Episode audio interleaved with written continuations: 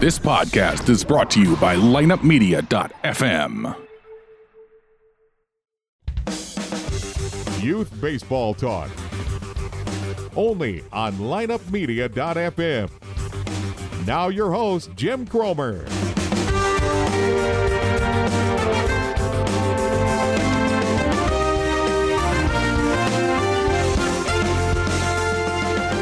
Hello, everybody. Welcome to this week's edition of Youth Baseball Talk, brought to you by the Rope Trainer. And as John Smoltz says, everyone should have one from big leaguers to little leaguers.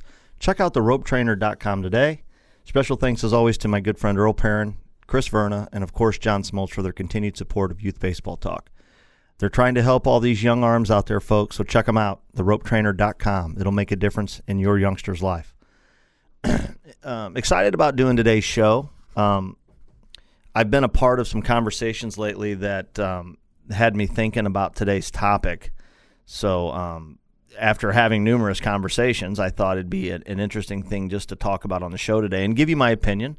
Um, I like uh, I like to discuss this one only because I find this one hard to um, I find this one hard to what's the word I'm looking for here I find this one hard to disagree with, but I also find it interesting that while it's a topic that it wouldn't be like prude to disagree with because it makes way too much sense, but there are ways to make excuses for why you don't follow along these the the the line of thinking when it comes to this topic, and that is um, kids playing multiple sports.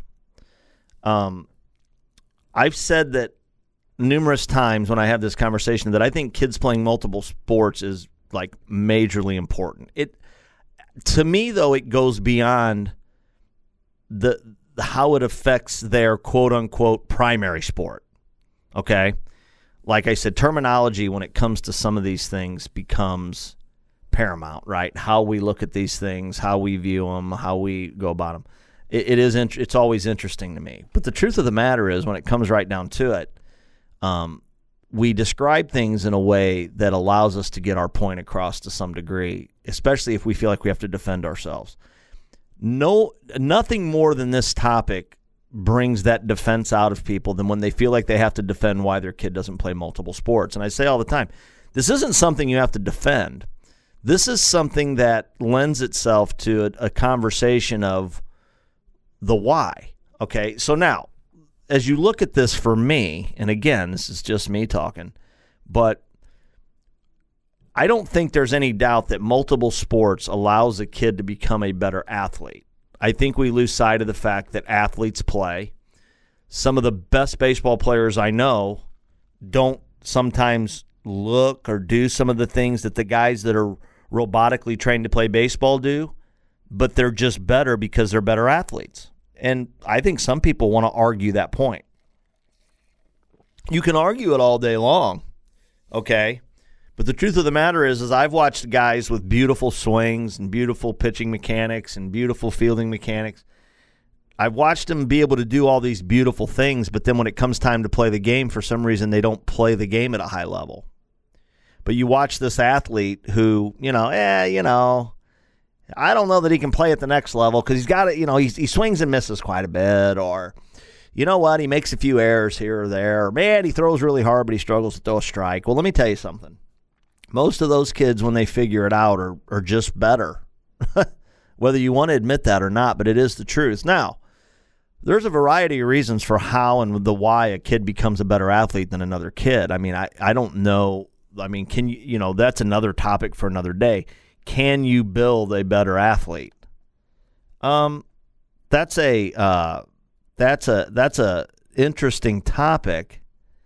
Only because um, I think what's funny about it is, um, it's a chicken and egg thing. Like if you take a kid who has like this, let's face it, sometimes you have athletic ability, and then you give somebody the ability to you give somebody the ability to um, like grow that athletic ability.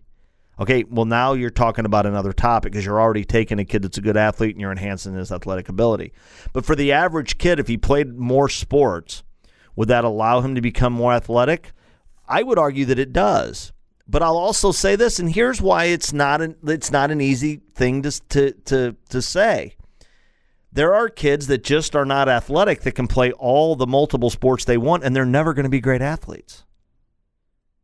So again, I like to use this term a lot. Is it a chicken or an egg thing? I don't know that this is necessarily a chicken or an egg argument because there are no guarantees when it comes to this.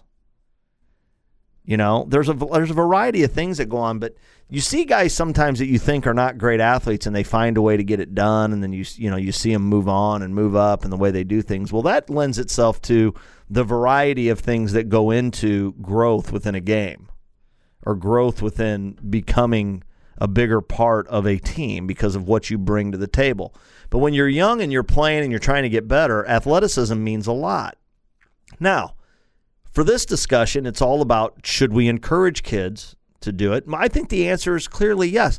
But here's the but but the angle that I'm going to approach this from is not just about baseball. It's not just about will it help you be a better baseball player. So I'm interested to have this conversation with you guys today.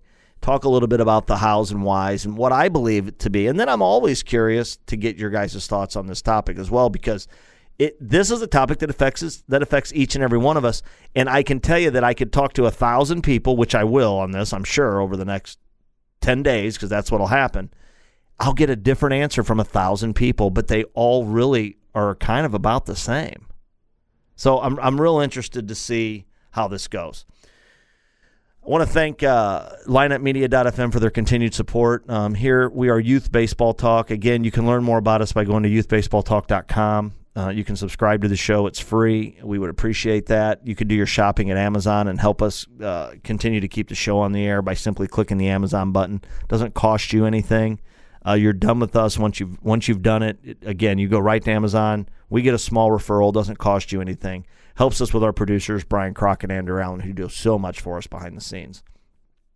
Again, the, the main thing people do, though, at youthbaseballtalk.com is go back and listen to our catalog from the very first time we ever started the show, almost like a binge listening through Netflix. Thank you. We're glad that you like our content. And again, we've been blessed to have some of the most amazing people a part of the show. Um, you know, for me, uh, I can tell you that social media has been a blessing for us at Podcast Baseball on Twitter. If you're involved in this wonderful game and you follow us, we're going to follow you back because we're interested in what you have to say. Same thing on Facebook. Find us, Youth Baseball Talk, like our Facebook page. You can click invite your friends. Anybody that you know that's involved in this wonderful game, please invite them to like our page as well. Instagram, Youth Baseball Talk as well. Uh, social media is a great tool for us. And again, uh, we thank everybody that follows us and joins in on the on the conversations. Uh, I mentioned lineupmedia.fm. You know, they're the fastest growing podcast company on the planet, but now they're the home of Yo Radio, the internet uh, streaming platform. You guys are going to want to download it. It's free. Um, they've got amazing things happening in the future. I would encourage everybody to go to the App Store and download Yo Radio. You're going to enjoy it, folks. Really, check it out today. Um, can't thank uh, the people that that make this show go more. Uh, I, I, just can't thank them for their continued support, and of course, you know it always starts with Earl Perrin, Chris Verna, John Smoltz, and all the gang at the Rope Trainer. That's the RopeTrainer.com. Each and every week, they bring us the Rope Report which is done by my good friend and yours, Kirk McNabb from Dirtbag Baseball Nation. I would highly encourage everybody to check out Kirk and everything that he does. That's Kirk McNabb, Dirtbag Baseball Nation. Let's see what he has for us this week on the Rope Report. Jim, I got to get this out of my chest right now before I lose my mind. I can't believe how parent, players and parents fall into this trap every single time. I hear it day in, day out. If you're a player or parent who thinks going to a training facility or a camp to get a quick fix is going to turn you into the player that you want to be, I'm here to tell you right now wake up and stop wasting your hard earned money. Quick fixes are not sustainable without having the right mindset. If you're a player or parent who gets what I'm saying, I still want you to keep listening to this, but more importantly, share it with players and parents that you know that are out there living life that way. If this happens to be you, I'm telling you right now, you're never going to be satisfied with anything in baseball or life if you continue to live this way. These are impulse reactions and result in short term enjoyment or satisfaction. You're always going to be looking for the next quick fix to satisfy your rush. I am telling you, though, right now, you do have, or you don't have to live your life that way. If we can get you thinking the right way, then everything you do moving forward will be exciting, fun, rewarding, and successful. Getting your mind right is not nearly as hard as you believe it is. We just need to help you learn how to think your way through pitching, catching, hitting, defense, or offense. We can do it all. Our th- players get this training ingrained. We get it and we ingrain it into your mind. You're going to be able to have success at all the areas of your life and not just your baseball. You'll wake up ready to attack the day with a dirtbag mentality that's unstoppable. If you don't remember the requirements necessary to truly be self confident, then I'm going to remind you again what they are right now. Now, here we go. No matter what you're doing in regards to baseball or life, you have to have these components. One, everything starts with self motivation. Self motivation. If you don't have that self motivation and you need to be motivated, you're already beat. If you have self motivation, then we can move on to requirement number two, and that is becoming self aware, having self awareness. Now, the people who get involved in this part of the process, such as us, to help build your self awareness, that's all the people that are going to be in your trust network parents, grandparents, friends. Some will be in, some won't be. Okay. But without these components, you're going to be lost in the world of what we call roller coaster confidence. One moment you're up, and the next you're down. And what's really bad about living this way is that it attacks your self esteem along with your self confidence. I see it and work with players every single day, helping them correct this problem in order to let them find out what's truly inside of them. This program is an ongoing program for our customers because we know that there's always going to be different challenges in front of you. Our job is to help you navigate through them in a common sense approach that makes you feel empowered and truly self confident. No quick fixes here, dirtbags. You know it. We're always an email or phone call away from getting your mind right to take complete control of your baseball career, but we can't send the email or make the call for you. That's the self motivation that you have to have. If you are self motivated, then you're going to do what's right for you. Our email is info at dirtbagbaseballnation.com. There it is. Our email is info at dirtbagbaseballnation.com. And you can ask for me, Kirk McNabb. You can ask for Braden McNabb, or you can ask for Nola McNabb. And we're going to guarantee we'll reply and we will start the process of getting your mind right and helping you with your baseball journey right now. Now, it's the same as I tell people who are interested in getting the rope trainer or have already got one. Yeah, the rope trainer is going to help you, and you know John Smoltz promotes it, and Chris Verna. It's got all the qualities and the characteristics of being a proven and tried and true training aid. And it's going to help you warm up properly and efficiently. It's going to force you to throw with your entire body. It's not just for pitchers, it's for every player, and every player should have one in their bag. But just because you have one doesn't mean you're better. You'll need to use it daily, and you're going to feel the difference as well as be a better player. It's not a quick fix training tool. It's not just all of a sudden I buy it and okay, I'm a pitcher or I'm a better player. No, it doesn't work that way. Comes right back to becoming self motivated with it and then becoming aware of how it helps you every day. All right. It's your lifelong throwing buddy. It'll help you, but you have to be self motivated again. Okay? It's your choice, dirtbags. Do you want the quick fix with a roller coaster confidence result or the lifelong self confident results? I'm Kirk McNabb, and as always, I want to thank each and every one of you personally for listening in to Youth Baseball Talk and the Rope Report each and every week. Keep sending those highlights of what's happening to you personally questions that you may have, or simply the thank you notes. It's what drives us to keep going and keep being the best for all of you. Remember, you can also follow us on Instagram and Facebook at Dirtbag Baseball Nation. And until next week, Dirtbags, it's time to get up, get after it, and get dirty. Thanks, guys. Appreciate all your continued support. Again, that's the ropetrainer.com. As John Smoltz says, everyone should have one from big leaguers to little leaguers. Special thanks again to Kirk McNabb and his continued contributions to youth baseball talk. He's a tremendous dude. We appreciate it greatly. Um, as we talk about this topic, again, is it a chicken and egg thing? I don't know. Does it start a, at a really young age? It can. But here's the thing it's it's just a different conversation for everybody involved, and I think everybody always has a different story, right, as to uh, the hows and whys, right? Like, okay, how did your so let's say you look back on it and say, how did my kid become a quote unquote one sport athlete? How did it happen? Well, there's a variety of reasons for why it happens. A kid decides he doesn't like um, other sports. Um, why does he not? But see, here's the thing: why does he not like those other sports? You know, what what was the reason? Did we let you know, did oh well, I wasn't very good, so I just quit. Oh, I didn't like it. Well, okay. I, listen, I'm not advocating for anybody to do anything they don't like to do. But typically when it comes to youth sports, if they're done correctly, you know, if they enjoy them, they should be fun. Now, again, this is a whole nother conversation, but the truth of the matter is, did we um you know, did we make it not any fun because they weren't the best player? Were we hard? You know, there's a variety of reasons why a kid sometimes doesn't enjoy a particular sport. Now, uh, we can get into that conversation all day long, but for the sake of this discussion, let's just say that at some juncture a kid has tried sports and he just didn't like them and he settled on this one sport that he really enjoyed. I think that happens very typically.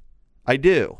I think it. I, I think it's just as likely for that to happen as it is as it is for me to meet a kid that hangs out and runs around with the same eight or nine kids, and those kids all seem to play baseball, basketball together, soccer together. They all play on the same team. They're all best buddies, and they do all this, and they have the time of their life. So I think it goes a variety of ways, and it sometimes depends on your situation. It depends on your demographic. Depends on you know, like of course, your community and and how it's all set up. There's a variety of reasons for this.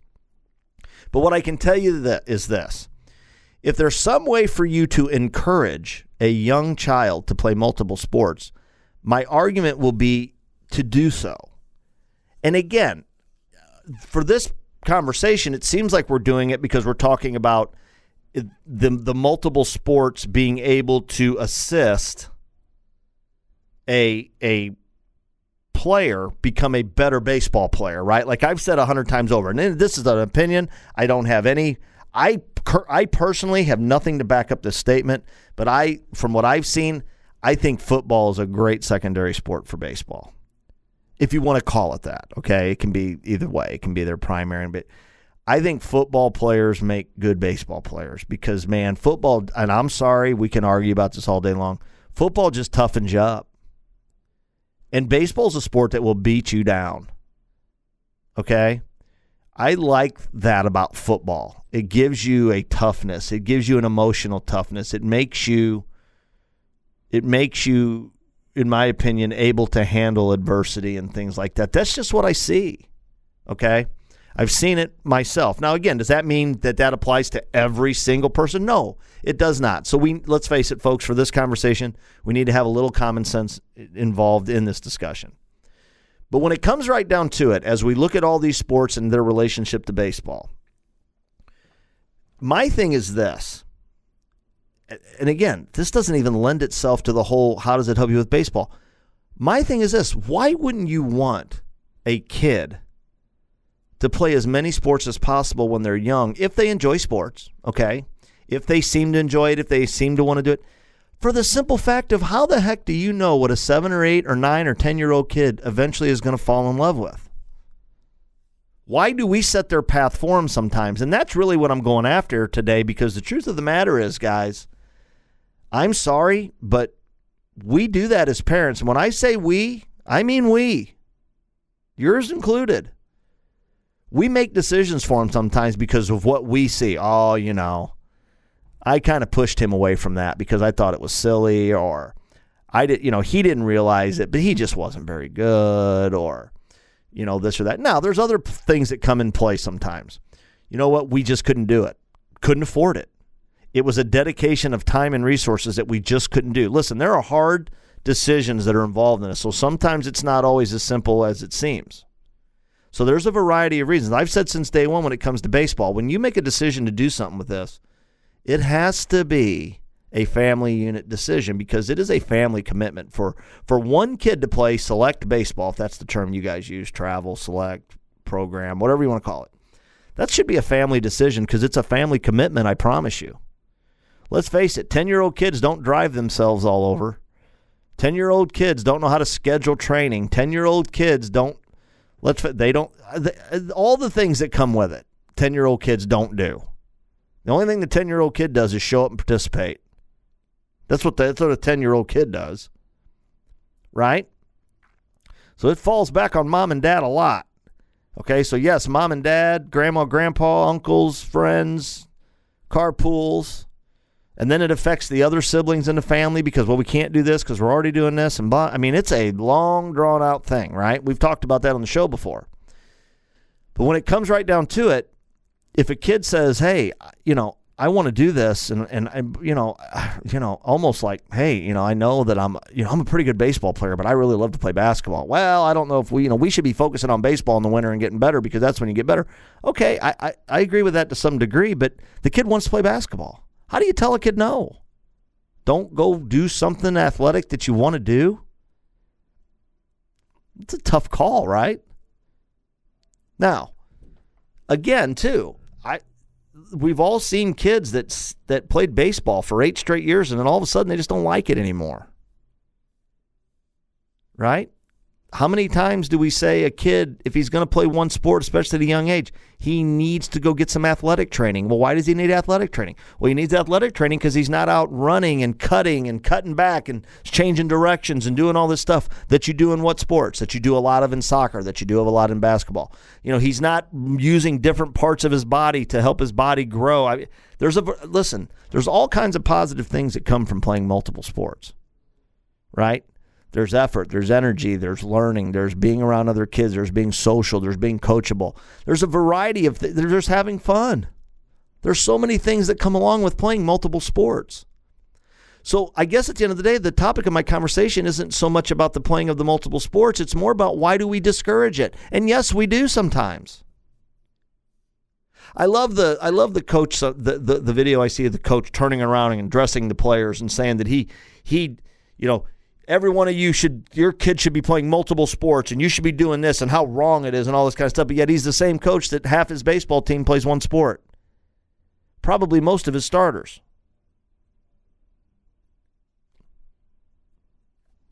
You know condemning people because their kid played one sport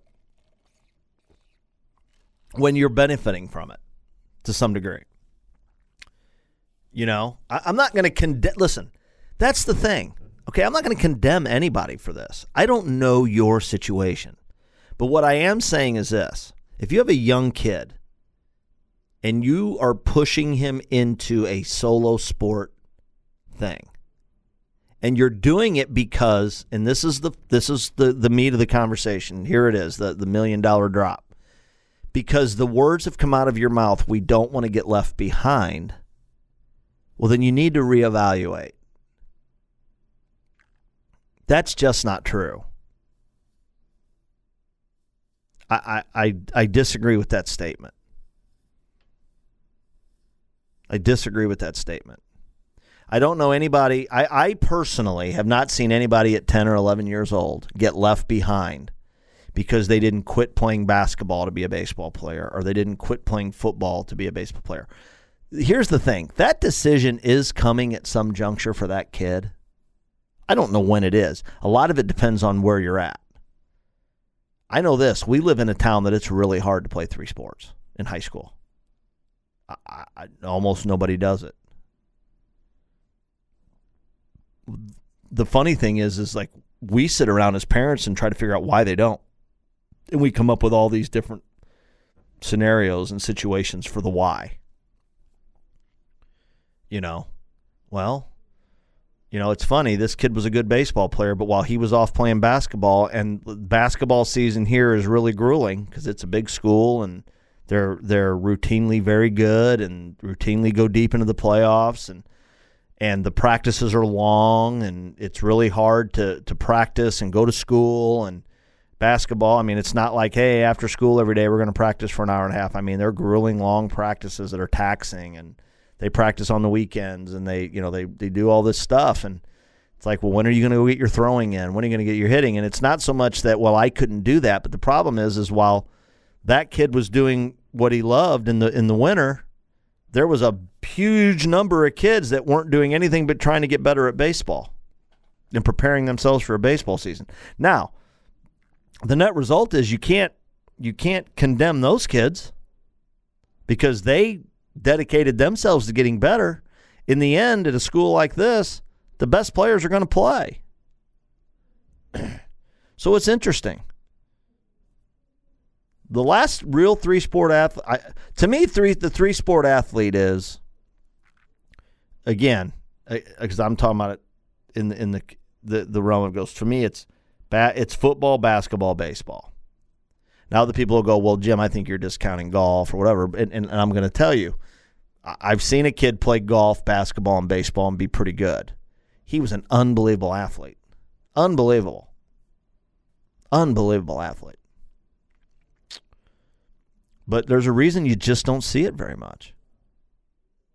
You know, I cannot remember in our town the last time I saw a kid start varsity football and baseball in this town. I can't remember it. I haven't seen it. I really haven't. I've seen some soccer players play baseball. They take the fall off of baseball and play soccer, which I think is a good thing. Give the kid a break and a rest, number one. I've seen that. And then that enables them over the winter to, to prepare for baseball season. I think that's pretty logical. It surprises me there aren't more kids that are good football players in our town that play baseball. Some of them play basketball. I don't, there aren't really any, and it's kind of surprising. There are a few when they're younger, when they're freshmen. Now, I'm going to say this out loud. I don't know this to be true from the horse's mouth because my kids didn't play football. But from what I understand, the football players are encouraged to wrestle and run track. I'm not saying anybody tells them they quote unquote have to, but I understand that they are encouraged to. Oh, you're going to be a football player. You got to get faster. You need to be more mobile. You're not going to get faster and more mobile playing baseball. It's an interesting thing. So we even talk about this topic of the role the parents play in it from a young age, but then what happens when the coaches get involved at your high school scenario? Now, what's interesting to me is I find this one great. When you go to the small school setting, it's absolutely the other way. Now, is that a simple numbers thing? I know small schools that are near us and they say, shoot, we need those kids. We know who the quote, and this is what they say we know who the athletes are. We need those kids. And those kids in those schools, it's it reminds me of when I was young. The best players, they played football, and then when football season was over, they went and played basketball, and when basketball season was over, they went and played baseball. Just the way it was. And what's interesting about that is, is when I was in high school, and this is why, you know, people say, well, it's the number of kids, it's all this. I can tell you this: the high school I went to had the same number of kids in it. The one that I that my kids go to now had in it. And yet, when I was in high school, there were a few kids that were just really good athletes. I mean, they were top. I mean, you know, there's and I still know them to this day. There's at least a couple. There's two of them for sure. Unbelievable athletes Unbelievable. And they played all three sports. And let me tell you something, they were the best players on the field in all three sports. Now, I say this all the time there are certain people out there that you can walk up to and hand them a croquet set and then go, What the heck is this? And you come back an hour later and they're professional croquet players. You throw them in a swimming pool and they've never swum, never swam before, and you know now they're breaking records in the hundred. I mean, listen, that's a that is just a that's a gift like anything else in life. And listen, it's a gift like being really intelligent. For a kid that just his whole life has understood math to its fullest extent and thrives on it and is great at it. This isn't just an athletic thing. This is we as people are different. Everybody's different, right? And how they, they react. And like I said, when it comes right down to it, the, the conversation today is this. And this is really how I'll leave it. I certainly hope you, as the adult, you as the parent, you as the coach, you as the trainer, are not encouraging a child not to do other things. I, of course, my opinion is flawed. Of course, my opinion is personal, but I think it's wrong. Now, I again, I tell you this because it happens every week. I'm going to get a whole bunch of people that are going to want to have a conversation with me about this, and everybody's going to sell me on their situation. And I'm going to tell you right now, that's fine. And you're not going to get an argument from me because I promise you, your situation is different than his and hers and his and hers and hers and hers and his. And that's fine. I've been in that situation too. I'm no different than you. But I look back on it and I encouraged my kids at a young age to try all kinds of different sports. And what's funny is my topic of conversation today was more about the way that it helps them become better at other sports. I've talked a lot about athleticism today, but every one of my kids has asked me at some juncture, why'd you have me play so many different, why'd you have me do so much stuff? And I'm going to tell you another thing too. It wasn't just sports. It was other, it was a couple other things too that were non-sports related. And my, then my two older ones have asked me, my daughter has not yet. She's not at that age. But my two older boys asked me, Well, you had us do a lot of stuff when we were younger, and some of it I liked, some I didn't like. How come? And I tell them all the time, Because I wanted you to find out what you liked. I wanted you to try different things and see if there was something you fell in love with, to see if there was something that, that turned out to be good for you emotionally and physically, to see if there was something that that that grabbed your attention. Um, I liked the fact that you were involved in things and it made you care and it made you want to do. There's a variety of reasons for doing it, and they're not always just about to build the bigger, better athlete, the bigger, badder kid. But so that's you know that's where I'm coming from on this today. Is there a is there a direct reflection and is there a, is it a is it a thing that assists? Well, sure it does. I believe that. I've seen it. But what's funny is, is it's not a guarantee. I've said it a hundred times. I've watched kids play multiple sports and they're just not athletic, and they just don't ever become athletic. Now, what I will say is this: if you take a kid who's not a great athlete and the more he does, can he become more athletic? Yes. Will he ever be a great athlete? I don't. I, I don't believe so. That's just from what I've seen. But again, what are we really talking about here? Okay, this isn't like this isn't like, you know, Nazi Germany where we're trying to build a, a, a we're trying to build a premier species here. Okay? If a kid comes to me and needs help and, and we're hitting, he may not have the ability that this other kid does. He may never be what this other kid is. But this kid wants to be the best he can be. So what's wrong with that? So if some kid who's never going to be a top athlete wants to be a better athlete and be as good as he can be, what's wrong with that? What's wrong with giving him the same opportunities if you can to be the best athlete he can be, to be the best competitor he can be, to be the best teammate he can be, to be the best kid he can be? There's nothing wrong with that. I say it all the time. The number one complaint people have about travel and select and program baseball is, well, look at this program. It's a money grab. Well, listen, number one, all things operate on money. So let's just get that out of the way, right? Nobody works for free. I don't work for free. Do you? Last time I checked, every one of you out there go to work somewhere and you take a paycheck. So anybody that you're paying to be a, to be associated with your son or daughter when it comes to a sport, you're paying them because that's what they do. Okay? It's what they do. So you're paying for it. Okay? You don't go somewhere and pay for your kid to play baseball because you because you you pay you better not be paying because you think you're to this person can make your kid Cal Ripken. Let me assure you as I sit here today, the only person that can make your kid be the next Cal Ripken is your kid. These people, if he has that talent, he has that ability, he has all the other things that go with it, they can help him get there, but they can't make somebody something they're not. And if you think that's what you're paying for, then you're wasting your money. But it's not a money grab. It's a money grab if that's how you go at it. If you allow yourself to be falsely to if you allow yourself to falsely believe that there are guarantees when it comes to any of this, then shame on you, not shame on them. It's what they do. If anybody's worth their salt, they better not be telling you, we make pro athletes. Well, that's just dumb if you know uh, the people that I know that do this say, listen, if you bring your son or daughter over here and they try out and we think they're good enough, we're going to put them on a team and we're going to help them get better and we're going to teach them how to play. We're going to teach them to be a good kid. We're going to da da da da da da da. That's how you should judge an organization. That's how you should judge a coach. That's how you should judge athletic trainers. Did they help my kid? Not did my kid become a stud. I mean, that's that's it at the end of the day. And listen, where does it start? In my opinion, you're going to learn a lot about your son or daughter when they're young.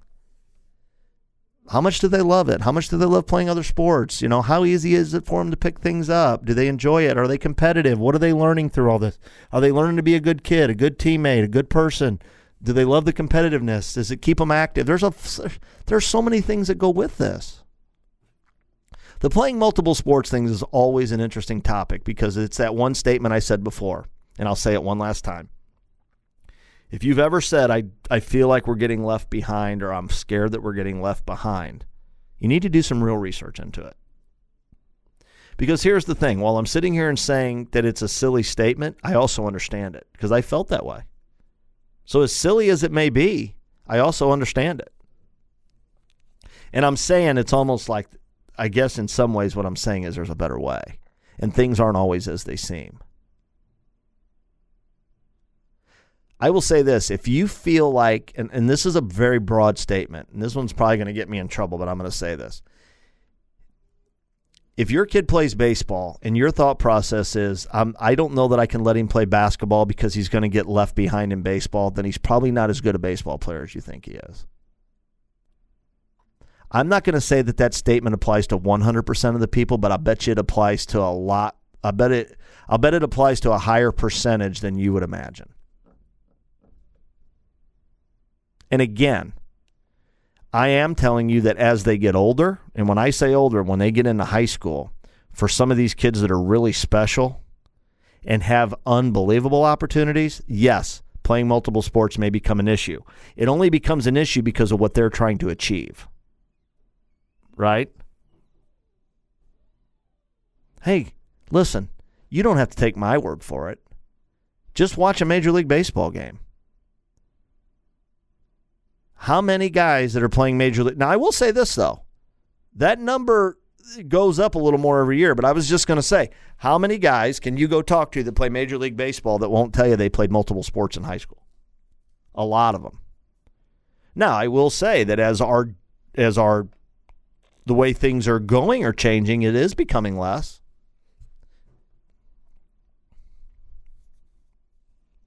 But it's not as much as you would think.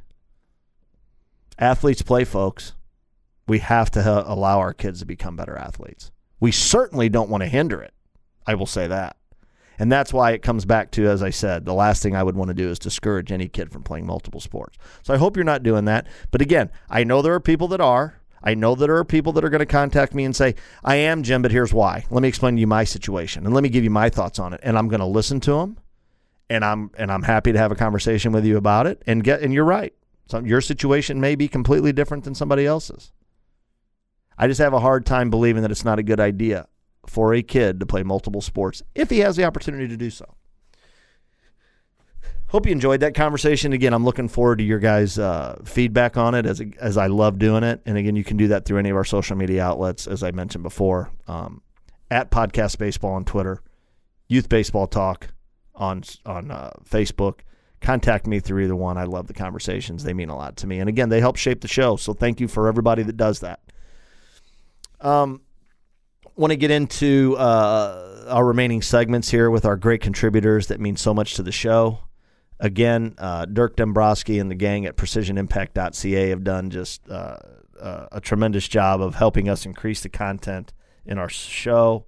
Uh, people, you know, they ask me all the time about how we get, you know, associated with some of these guys, and the truth of the matter is, I've just had the benefit of meeting great people through this whole thing. Um, some of the stuff that PrecisionImpact.ca, some of the things that you can get there. Remember, they deliver the equipment and training that you need to win It comes right to your doorstep at a price that you can afford. Uh, if you join their VIP club, you can get insider training tips and special discounts. Um, you know, hitting and fielding is where it's at when it comes to baseball. Hitting is one of the core fundamentals of baseball, so getting as much hitting practice as possible is important.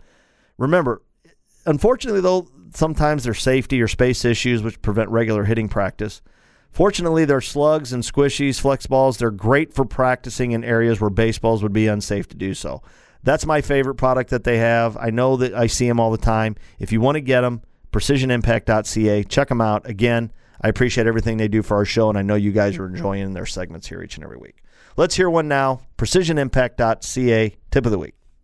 Hello, everyone. Welcome to Precision Impact. My name is Dirk, and on today's Precision Impact Rundown, we're going to talk a little bit about something I've touched on before, uh, which is body language. I know uh, I've touched on this and, and, mentioned the importance of it, but today I just wanted to talk a little bit deeper into it as a, as a result of having you know a couple of issues over the last couple of weeks with some of my own players.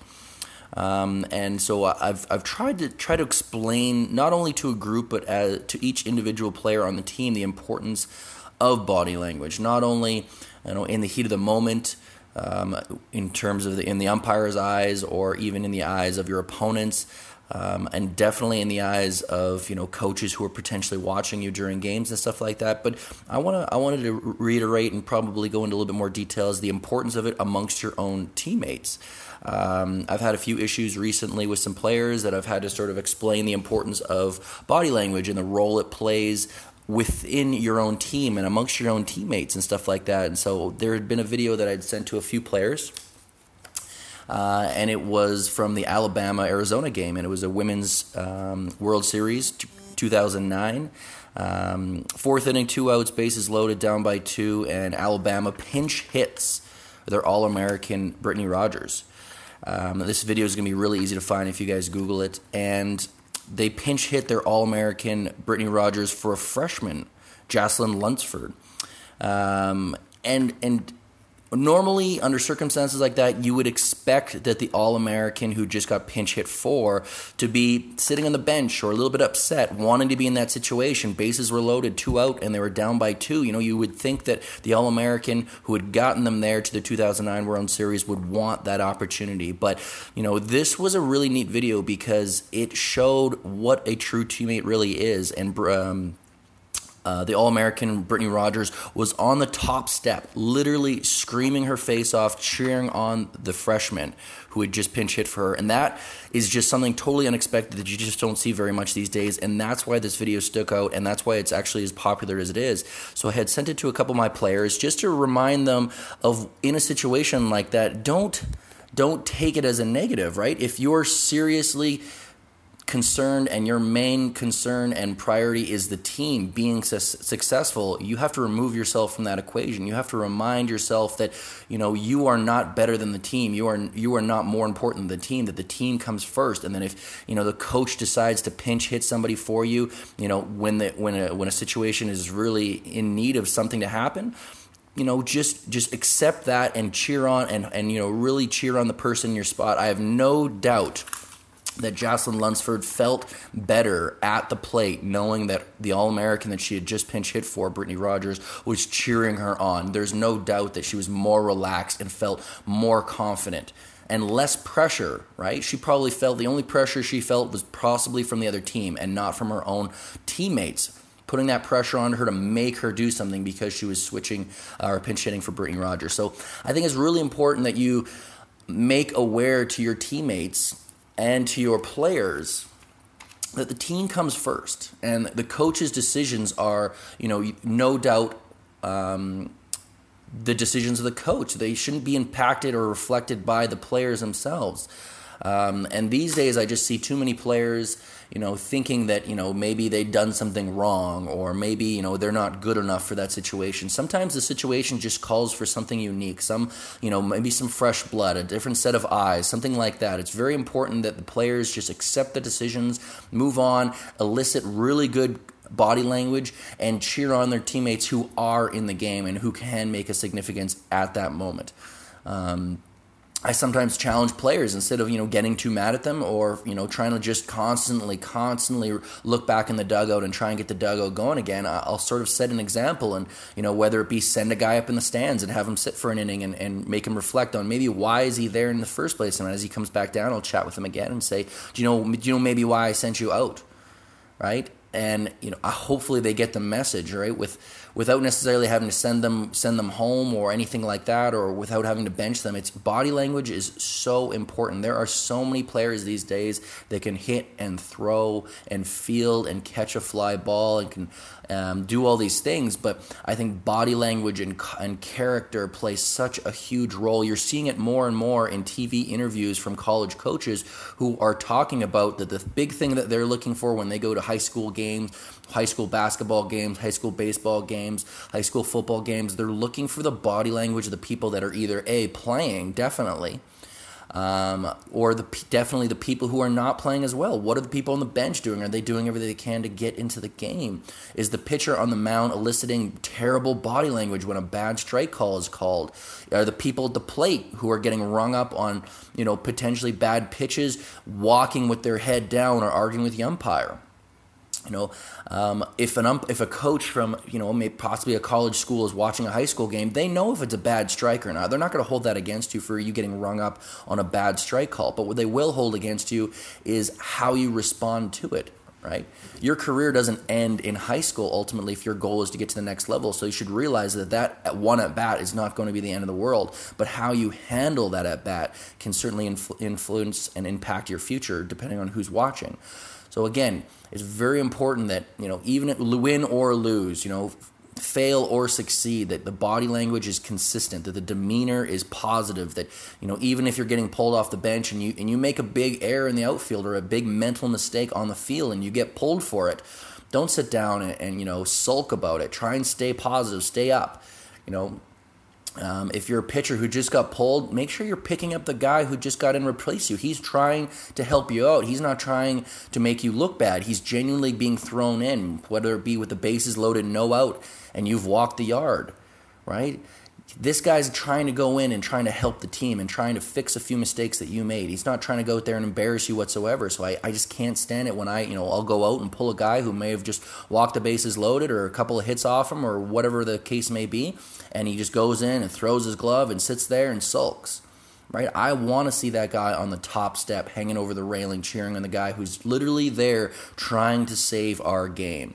And I just don't think it happens enough these days. The emphasis is put on more of performance, you know, which don't get me wrong is important, but I think the emphasis is too much on performance. It's too much on, you know, um, executing you know, getting the job done, which is important, but I also think the emphasis needs to be put on body language and character by the coaches, right? Having a meeting and talking about what they want to see from the people who are on the bench. What do they want to see when a mistake is made, right? I love it when I see an infielder make a mistake and then call time afterwards after the play has been done walk up to the pitcher and you could almost see or see the the words come out of their mouth where they say hey get me another one right I won't make the same mistake twice. Get me another ground ball. I want another ground ball instead of hoping that the ball doesn't find them and it goes to somebody else and you know it's somebody else can make that play, right? The players who are going to get to that next level are the ones who want the ball even after they just made a mistake. Again, body language, I can't stress enough how important it's going to play a role for young kids getting onto the next level. As always, if you have any questions, comments, or concerns regarding this, please leave a comment down below. Thanks. Great stuff as always. And again, I'm enjoying my time getting to know these guys, and they do an awesome job. Um, that's precisionimpact.ca. Don't forget, uh, when you check out, type in Youth Baseball Talk, receive an additional 10%. Um, again, we're happy to do that through our association, through them, and you know, you're spending quite a bit of money on this baseball stuff. 10% is 10%, folks. Youth Baseball Talk in the discount coupon code area. Special thanks one more time to Dirk Dombrowski and my man Phil at precisionimpact.ca. Everyone knows how I feel about this next guy. I think he's the best in the business. EliteBaseball.tv. They do amazing things.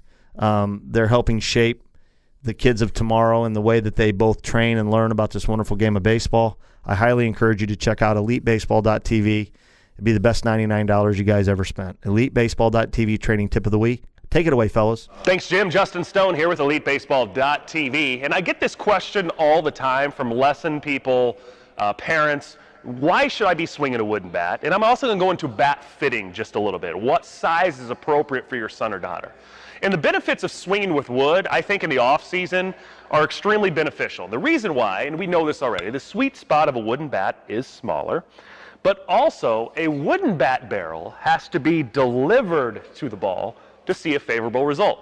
With the aluminum bats the way they are, and I know they've been scaled back a great deal over the last year, but still, all you have to do with an aluminum bat or a metal bat is get the barrel to the zone and to the ball to see a favorable result.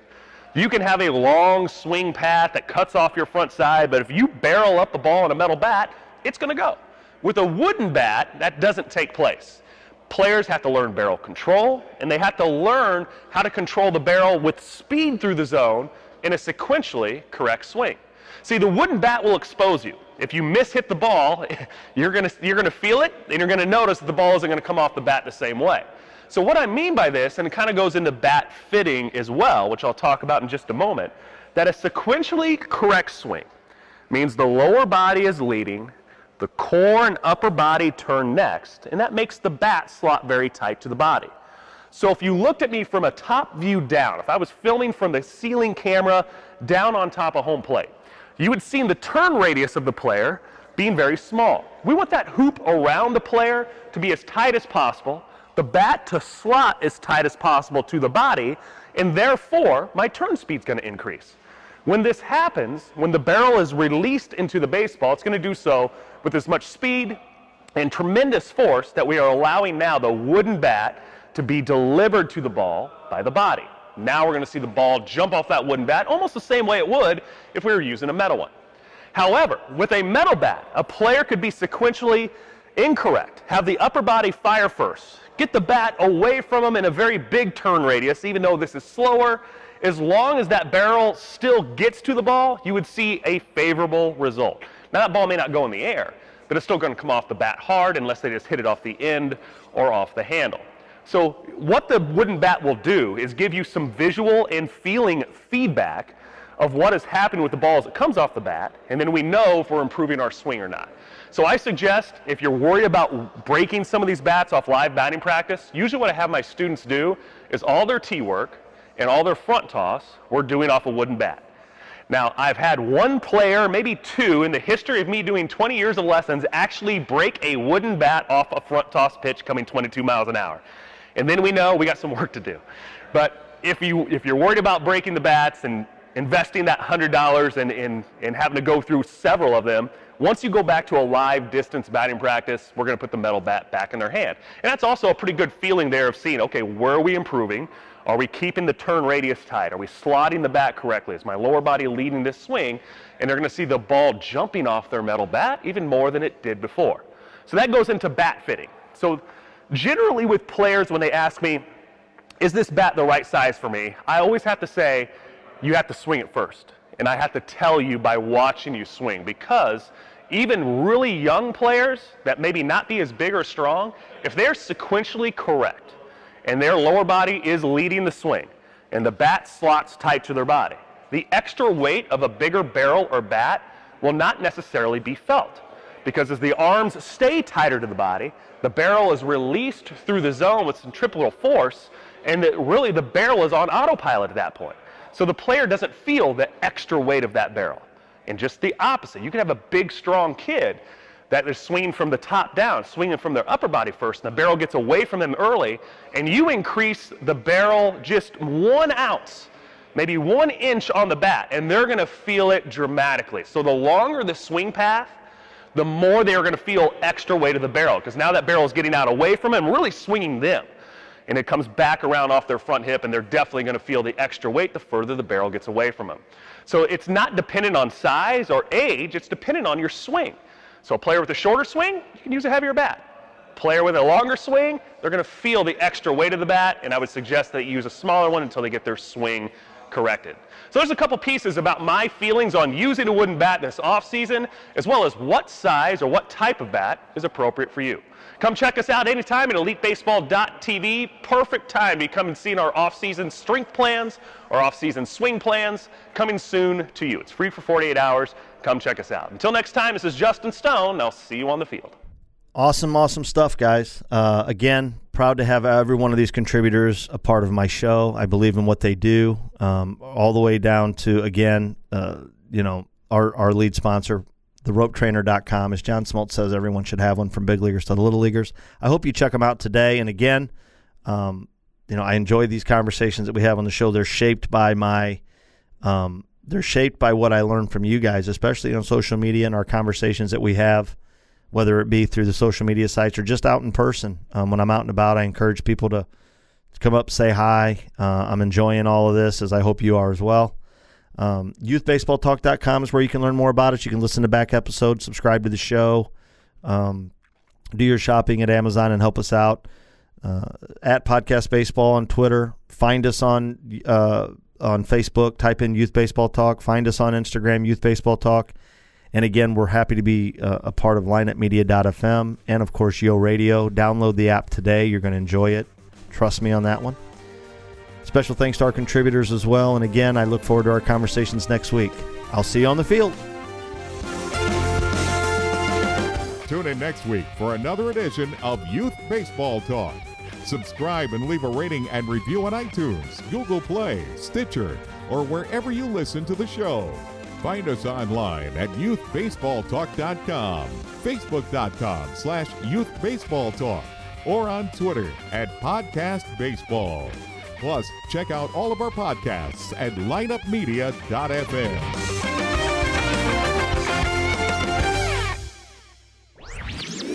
This podcast was a presentation of lineupmedia.fm.